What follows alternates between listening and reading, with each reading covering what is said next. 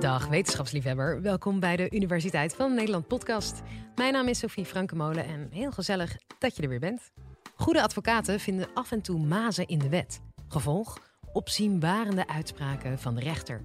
Soms kan zelfs één woord het verschil maken tussen straf en vrijuitgaan.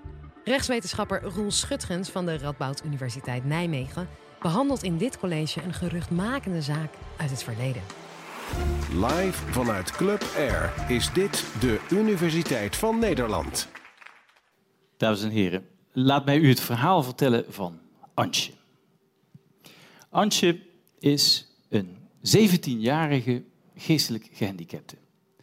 Ze is geestelijk gehandicapt, ze functioneert ongeveer op het niveau van een 6 à 7-jarige. Maar er komt bij dat ze heel erg slecht kan praten. Ze kan bijna niet eh, uitleggen wat ze wil. Ze kan zich nauwelijks verbaal duidelijk maken. Antje die woont nog bij haar ouders en die wordt iedere dag opgehaald door een gehandicapte chauffeur. Die heeft een busje waarin hij in de hele regio geestelijk gehandicapten ophaalt. En die brengt hij dan naar de dagopvang. Nou, dat is mooi. Antje vindt het een hele tijd, dat, dat, dat is de indruk van haar familie, heel prettig op de dagopvang. Maar op zeker moment lijkt dat te veranderen. Antje die uh, vertoont tekenen van, van ongemak. En uh, vooral lijkt ze zich wat af te weren van die chauffeur van dat busje. Dus die familie vertrouwt het niet en rijdt een keer achter het busje aan. En wat blijkt dan, dames en heren, de gehandicapte chauffeur, die parkeert dat busje voordat Antje op de dagopvang wordt afgeleverd in de bosjes. En als er nader onderzoek naar wordt gedaan, dan blijkt dat die chauffeur met Antje ontucht pleegt. Iedere dag voordat hij haar afzet bij de dagopvang. Antje wordt op een gegeven moment als getuige gehoord bij de rechtercommissaris. De rechtercommissaris kan eigenlijk nauwelijks met haar praten, want ze kan niet goed duidelijk maken wat ze wil en wat ze vindt. Maar de rechtercommissaris constateert wel in zijn proces verbaal, ja, als ik vraag naar die gehandicapte chauffeur, dan gaat ze huilen en dan merk ik grote gevoelens van ongenoegen. Kortom, deze chauffeur heeft op een akelige manier misbruik gemaakt van het vertrouwen van dat meisje en van de ouders van het meisje die haar aan hem meegeven, iedere dag. En nu gaan wij samen even een klein empirisch experiment doen. En ik wil u even gebruiken als uh, laboratorium. Ik wil graag het rechtsgevoel van een redelijke Nederlander, dat bent u, even peilen. Dat ga ik een paar keer doen. En de eerste peiling, het eerste laboratoriumonderzoek naar het rechtsgevoel van de redelijke Nederlander is de volgende vraag. Dames en heren, wie vindt dat deze gehandicapte chauffeur zich strafwaardig heeft gedragen? Dat zal ik even uitleggen. De vraag is niet, denkt u dat hij dadelijk gestraft gaat worden door de rechter? Nee, de vraag is, wat zegt uw rechtsgevoel? Verdient deze meneer nou een straf voor wat hij gedaan heeft met dat meisje? Wie vindt van wel? Ja, ik heb geloof ik niemand gezien in de gauwigheid die vindt dat deze meneer hiermee vrijuit moet gaan.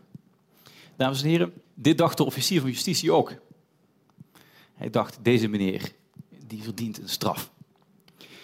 Hij is ook met die man gaan praten en eigenlijk ontkende deze chauffeur ook niet dat hij seksuele spelletjes had gespeeld met het geestelijk gehandicapte meisje. Nu is natuurlijk de vraag voor de officier van justitie, op welke basis moet ik hier vervolgen?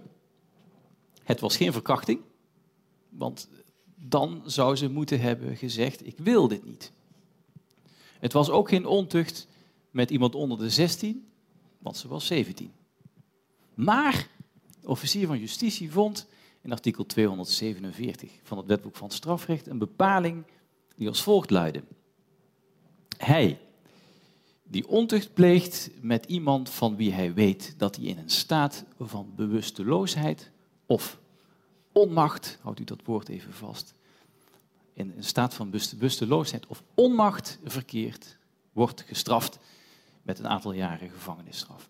Nou, mooie bepaling om zo iemand mee te vervolgen. En het gerechtshof, de één na hoogste rechter in Nederland veroordeelde deze gehandicapte chauffeur dan ook op basis van artikel 247 strafrecht. Eind goed, al goed?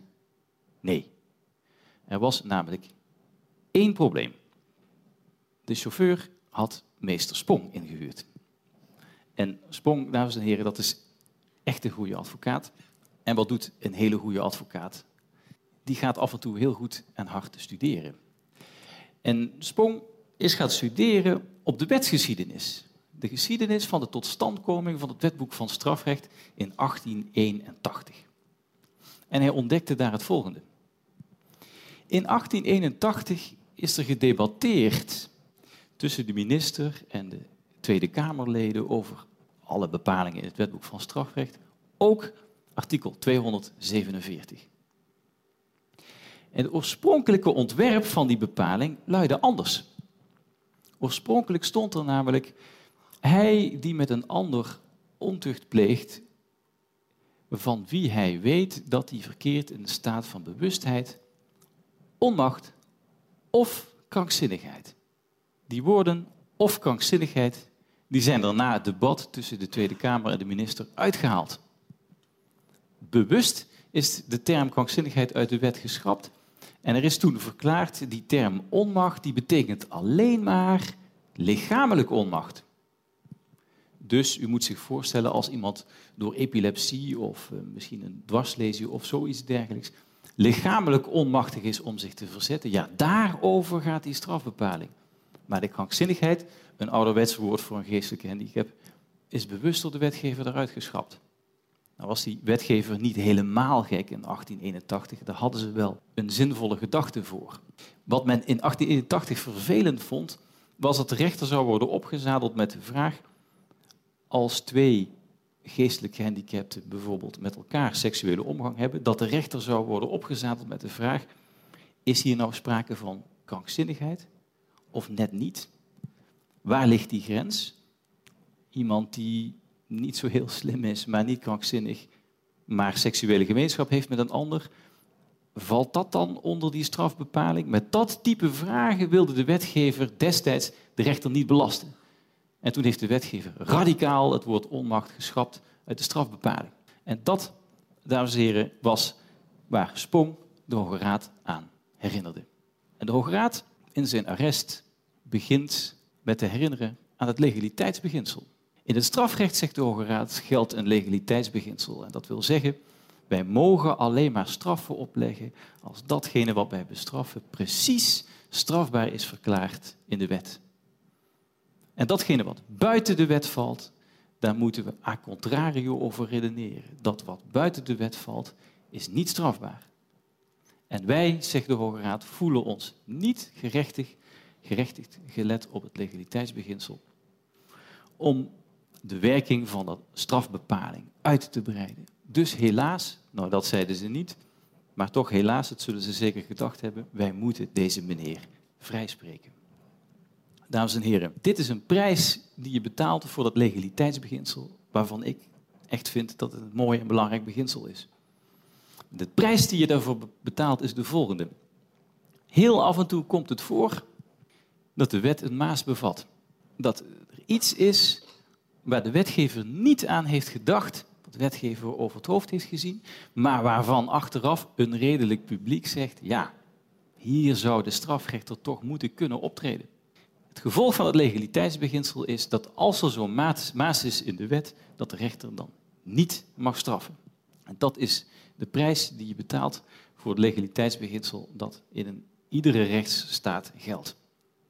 Het feit dat wij allemaal de term maas in de wet kennen, wil eigenlijk al zeggen dat wij een land zijn met een legaliteitsbeginsel. In Noord-Korea bestaan geen mazen in de wet. Maar daar is ook geen rechtsstaat.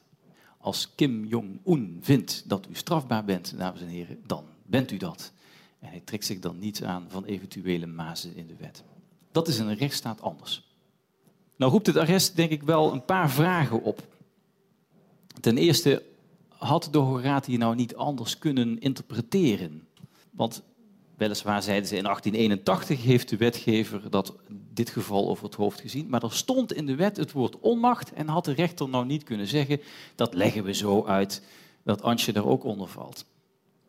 Ja, ik moet eerlijk toezicht geven, er zijn juristen die beweerd hebben dat dit een slecht arrest is van de Hoge Raad en dat de Hoge Raad zo had kunnen en moeten interpreteren. En misschien is daar ook wel wat voor te zeggen.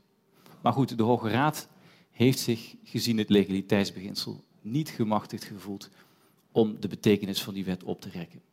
Ten tweede, moeten wij ongerust zijn als wij geestelijk gehandicapte misschien in de familie hebben? Is die overgeleverd aan de goden? Nee, gelukkig niet. In reactie op dit arrest heeft de wetgever meteen de wet gewijzigd. En artikel 247 van het wetboek van strafrecht zegt nu dat je strafbaar bent als je ontucht pleegt met iemand die verkeert in de staat van onmacht of als hij zodanige geestelijke stoornis heeft dat hij zijn wil niet kan bepalen. Dus gelukkig, we kunnen gerust zijn, dit soort personen kunnen nu gestraft worden. Is die chauffeur zelf opnieuw vervolgd toen die werd, wet werd gewijzigd? Nee. Want op dat moment, dames en heren, loop je weer op tegen datzelfde legaliteitsbeginsel.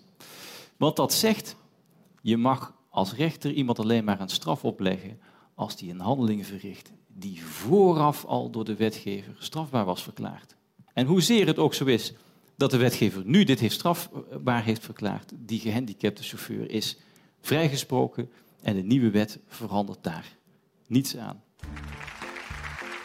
Je hoorde Roel Schutgens. Hopelijk vond je het een leuke aflevering en vind je dit sowieso een leuke podcast. En als dat nou zo is, laat dan een review achter van bijvoorbeeld, ja, ik noem maar wat, vijf sterren of zo. De volgende keer hebben we het over dat we steeds ouder worden en of dat wel zo'n goed idee is. Tot de volgende!